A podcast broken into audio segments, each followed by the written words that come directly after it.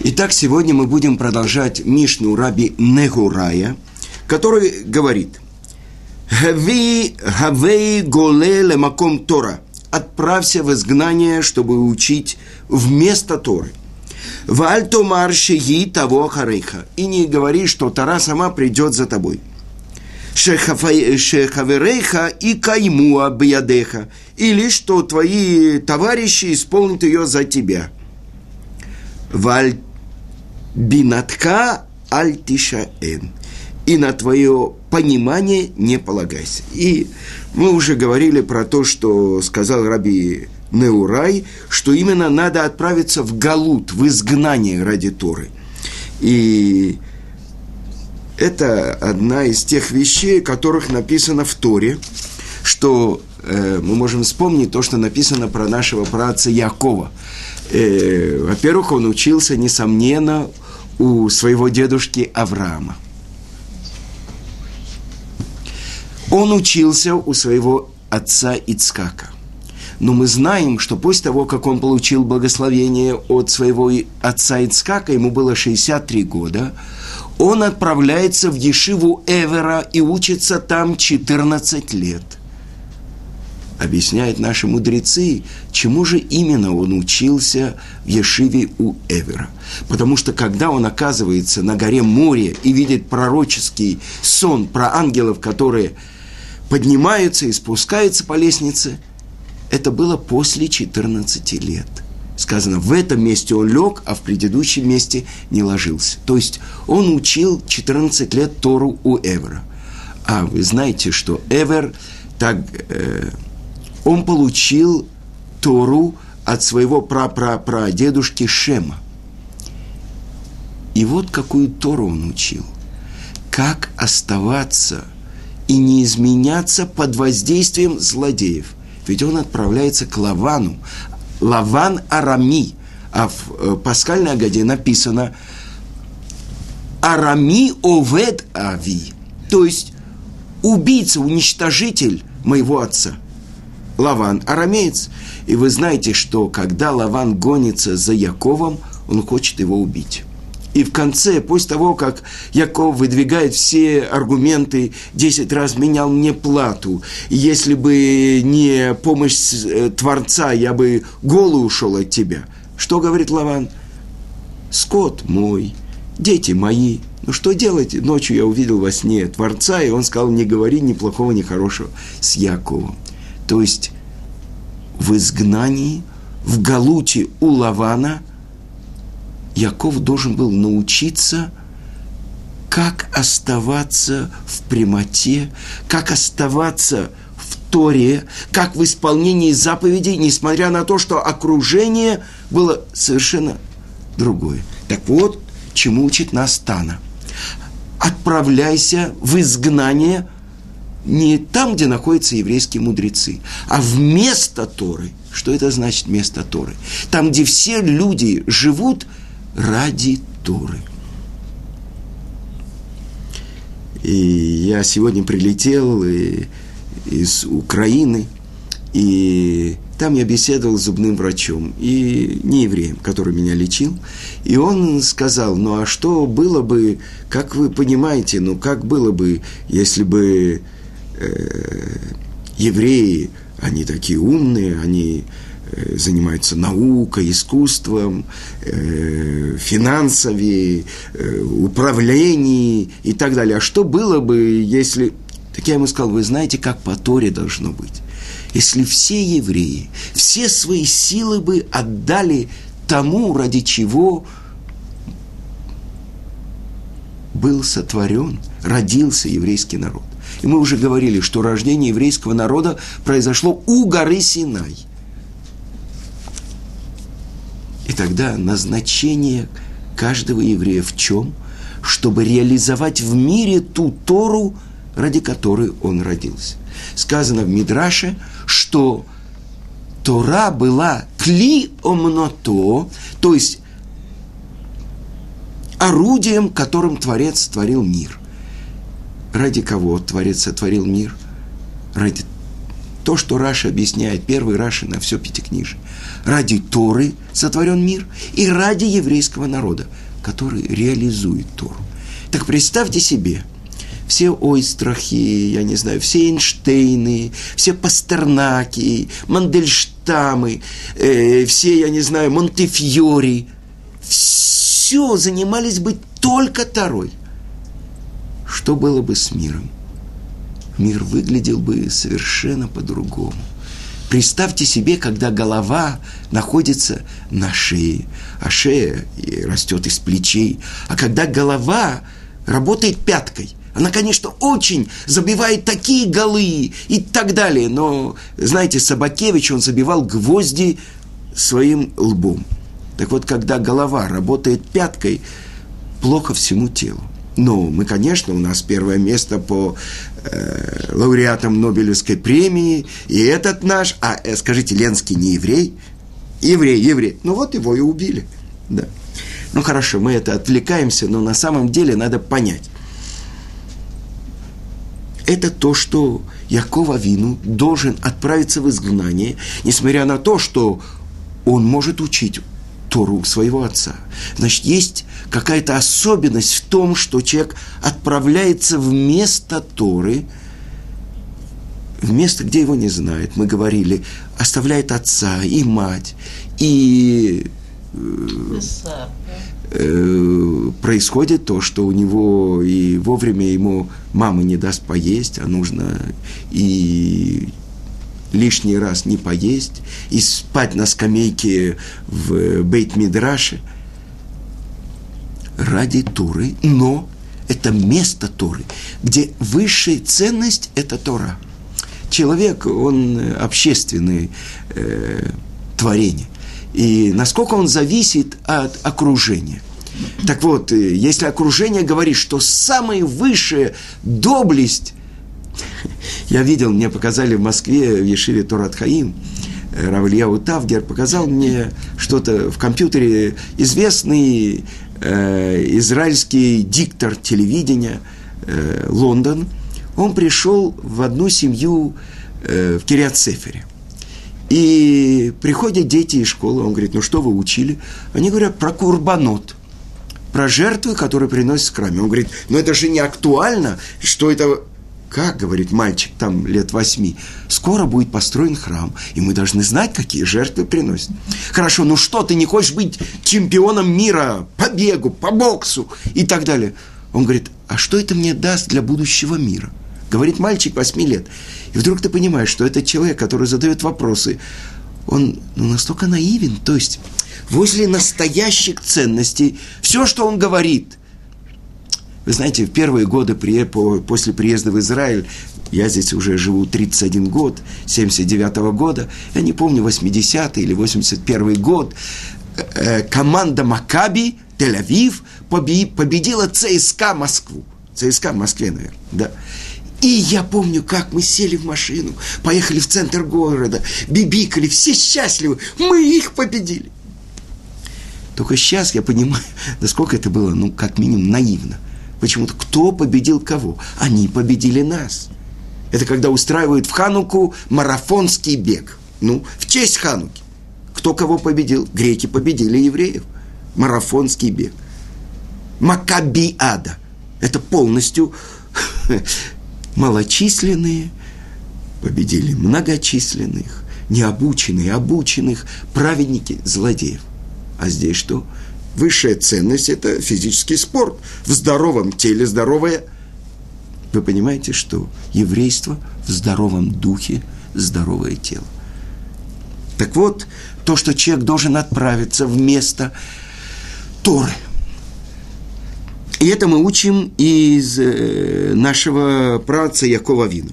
Но если мы спросим, первый еврей в мире, Авраам Авину, с чего начинается его еврейство, еврей, то, что Творец говорит ему, лех леха, иди себе, мерцеха, мимулади, теха, мибейта, виха, из страны твоей, из родины твоей, из дома отца твоего – в землю, которую я тебе покажу. Начинается урок еврейства первого еврея в мире. С чего он начинается? Он отправляется в изгнание. Он возвращается к себе. И это то, что в основном, э, в начале особенно, молодой человек должен отправиться в другой город, оставить семью вместо Торы для того, чтобы... А хорошо, он отправился, ну, а здесь что? Дальше продолжается. Если ты не прикладываешь усилий, даже ты отправился в другое место. Чтобы Тору получить, я вам приведу то, что говорит царь Шлому, самый мудрый человек. Им ты вакшено кекесев, укематмоним, ты хапсена. Если ты будешь искать ее, просить ее, как деньги, и как клады будешь ее искать, только тогда ты сможешь получить Тору. С другой стороны, что сказано? «Ой, кольца меле хулемаем», говорит пророк. «Ой, все жаждущие, идите к воде. Нет воды, но только Тора». Так вы понимаете, о чем идет речь? Э, сейчас я был в городе Львове. Вчера я был. И Рав э, города, он мне рассказал одну историю, я хочу с вами поделиться. Это было где-то, может быть, э, в 20-е годы прошлого века. И вот э, Вильна, Равхайм Ойзер Грудзинский собирает всех мудрецов, и они обсуждают проблемы всего еврейского народа. И Равхайм Ойзер сидит на президиуме, вдруг бегает какой-то молодой человек. Подбегает к нему, начинает что-то кричать, чуть ли не хватает его за грудки – все столбенели, никто, э, этот молодой человек не обращает ни на кого внимания, смотрит Равхайм Ойзер и кричит ему что-то в ответ. Тот кричит ему, и еще раз Равхайм Ойзер ему кричит, вот тоже трясет его так, и человек улыбается и выходит. Уже другие хотели вмешаться, выгнать нахала. Что это посередине собрания? Агудат Исраэль, все. А Равхайм Ойзер успокоил, вы не знаете этот молодой человек, он день и ночь занимается Торой. И я объяснил ему одно объяснение из Тосфот. Он пришел и начал кричать, что это неправильное объяснение. Мне пришлось ему объяснить, что это правильное объяснение. Он возразил мне. Он не обращал внимания, кто там сидит, что там сидит. Он нашел меня, пока я ему еще раз не объяснил. И он понял. И там находился раби из Карлина – и он сказал, вот этого молодого человека я хочу, чтобы он был Рош Ешива в Пинске, в моей Ешиве. Это был Равелиезер Шах. Вы понимаете, что это такое? Как он говорит, что это для него как жизнь. Он не может спать, если он не поймет, что написано в Тосфот. Так вы понимаете, вот это. Если ты будешь искать ее Тору как деньги, как клады ее выискивать, вы понимаете, что это такое? Так вот, человек, который должен отправиться в изгнание и там искать ее, добиваться ее. Это то, что мы цитировали трактат Мигела. Игата умацата тамин. Приложил усилия и нашел – верь. Не приложил усилия и нашел – не верь. Приложил усилия и не нашел – тоже не верь. То есть мы видим корень того, что заключено в этих словах. С одной стороны, это вода, которая жажду человека как бы успокаивает. С другой стороны, я сегодня был на уроке у Гавона Рамыш Шапир, и он объясняет очень важную вещь. То, что написано у Рамбама, что мысли о разврате не приходят, но только в сердце, свободное э, от слов Торы, от Торы. И то, что написано в трактате Кедуш. Если напал на тебя злодей этот Менувальзе, Машхену ли Бейта Мидраш, тащи его в Бейт Мидраш. Кто это Менуваль? Ецерара. И что же будет в Бейт Мидраш? И это то, что объясняет Рамбам. Он тебе предлагает разные вкусности, разные воображения и строит тебе воздушные замки. Знай и скажи ему, что все эти самые вкусные вещи здесь, Бейт Мидраш, веди его с собой, приведи его. И это он объясняет Гаон Рамыш Шапира. То, что сказано, что Исаав ловил своими устами своего отца, Ицкака. Что же он спросил? Как отделяют десятину от соли? И этим он ловил Ицкак. И что он объясняет? То, что отделяет десятину мой брат Яков, но что дает вкус тому, что он ест? А вы знаете, что соль придает вкус. И это то, что написано. Творец говорит, я сотворил дурное начало, и я сотворил то, что дает вкус. Ну, то есть, как бы лекарство от него. И это Тора. Так что говорит Исав? Главный вкус – вот это то, что от моей соли отделения. Это то, что у него. То есть, получается так, что устремление к всем сладостям мира. Оказывается, все вкусы находятся в Торе. И приводит Гаон пример, то, что в праздник Шавуот мы читаем Мегила Труд, что сказано «пришел босс», и после того, как он завершил работу, он поел, попил и съел сладости. Потому что сладости помогают расширению сердца, чтобы постичь сладость Торы. Так мы понимаем, что все это заключено в Торе. То есть известное выражение из Талмуда, что все то, что Второй запрещено, вся виды еды, которые запрещены, они есть разрешенные в Торе. Например, свинину. Раша объясняет, почему мы не едим свинину. Не потому, что мы не любим ее. Хотим и хотим, написано Раши. Эвши вы эвши. Ну что, тот, кто сотворил весь мир, сказал, что мне это есть нельзя. С другой стороны, Талмуд объясняет, есть мозг одной небольшой рыбки, вкус которой точно как вкус свинины. Разрешенный, с чешуей, с плавниками, все. Так вот оказывается, что все, зачем устремляется человек, то есть то, что не он управляет, а управляет им его дурное начало. Оказывается, все это есть в Торе – и тогда, чтобы получить Тору, нужно быть свободным человеком. А мы находимся в рабстве. Один не может сдержаться, не разгневаться, если кто-то там перед ним э, не, не едет, как полагается. Другой не может пройти мимо жареных бананов. Знаете, стоит человек на Красной площади, чистит бананы, перчит и выбрасывает. В Советском Союзе в 60-е годы, когда бананы из Эквадора, все чистит – перчит и выбрасывает. К нему подходит другой и говорит, что вы делаете, что вы делаете? Зачем вы перчите эти бананы? Он говорит, терпеть не могу перченых бананов. Так вот, э, часто оказывается, что мы с вами любим именно перченые бананы. И даже не сами бананы, а вот то, как они у нас в воображении находятся. А на самом деле все это заключено в Торе. И тогда тот, кто отправляется в изгнание, тот, кто находится в месте Торы, там, где все устремлены только к пониманию Торы.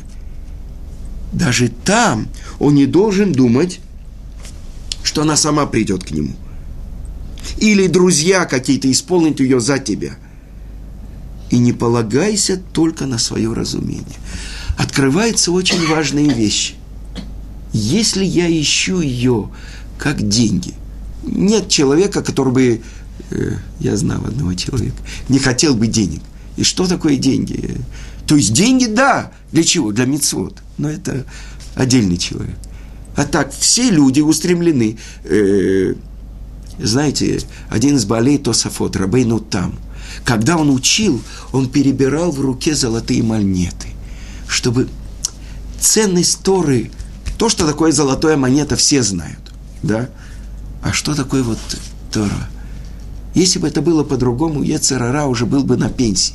То, что произошло с, с нами. Все спрашивают, ну почему два вида мучного приношения, они сделаны из ячменя. То есть то, что ест животное. Объясняет Талмуд, это курбан сота и курбан омер. Сота, что она сделана, муж ее предупреждал, не закрывайся с таким-таким-то мужчиной. Она закрылась говорит Талмуд, она сделала то, что делает животное. Поэтому ее приношение из ячменя, еда животного. Но мы все эти 49 дней приносим 49 раз отсчет Омера. Почему мы приносим из ячменя, а не из пшеницы?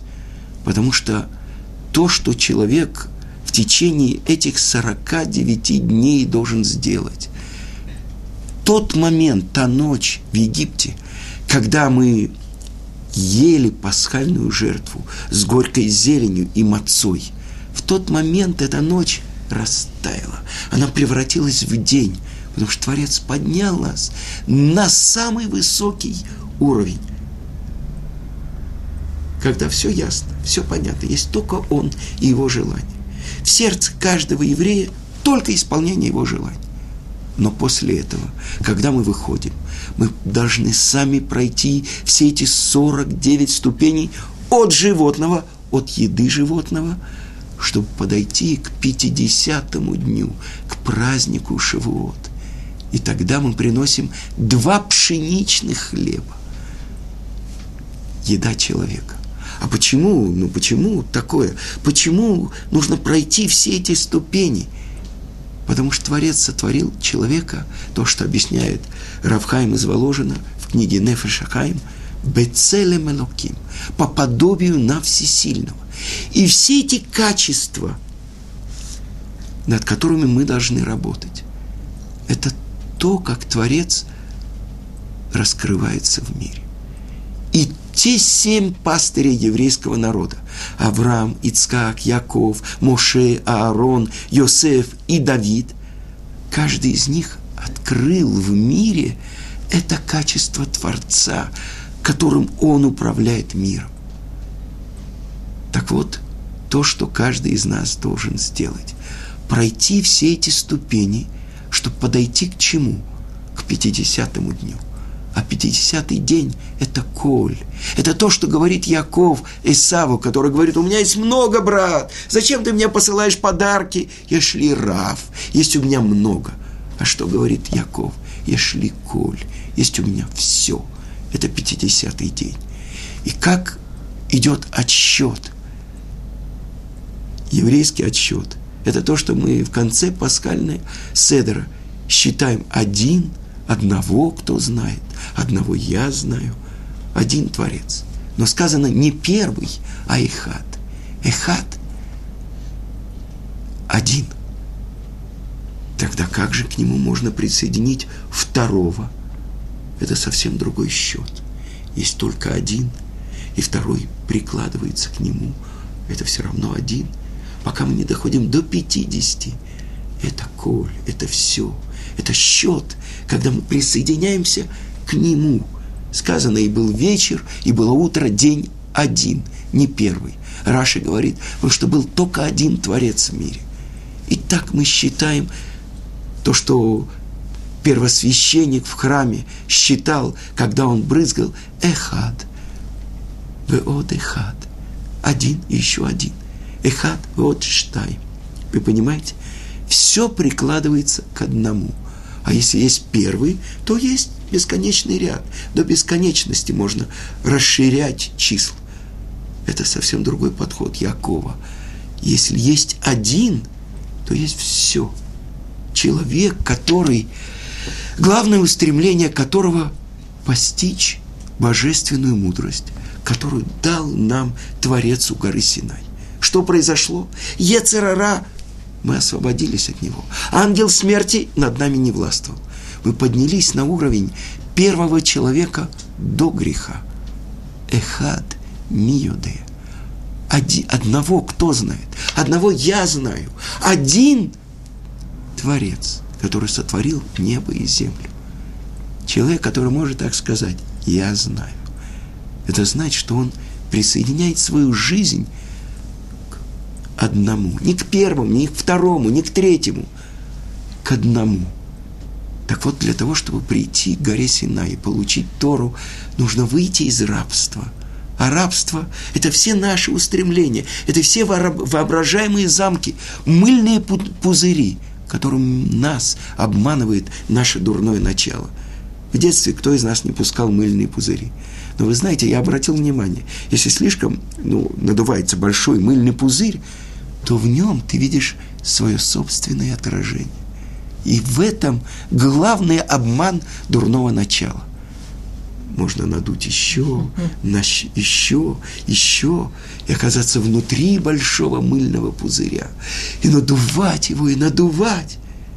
Но рано или поздно наступает такой момент, когда мыльный пузырь лопается. И тогда мыльная вода оказывается в глазах, и тогда слезы текут. На что это похоже? Мы приходим в этот мир на 70-80 лет. Как важно не дать себя обмануть. Как важно присоединить свою жизнь к одному. И это то, что два раза в день каждый еврей себе напоминает Шма Исраэль. Ашем Элукейну, Ашем Эхад. Есть одна реальность. Это Он. И я его свидетель. То, что написано в Святой книге Зор, в слове «шма» – «айн» большое, а в слове «эхад» – «далит» большое. Объясняется, потому что через кого, кто открывает это, кто это провозглашает? Каждый еврей. Он свидетель, что есть только один Творец. И вы понимаете – один человек – представитель Украины в ООН, другой – представитель России, третий – Израиля. А каждый еврей, вне зависимости от того, он сапожник, портной, министр или прачек, в этот момент, когда он говорит «Шма Исраиль», «Ашем Алукейну», «Ашем Эхад», он является представителем того, кто сотворил небо и землю. Всего хорошего.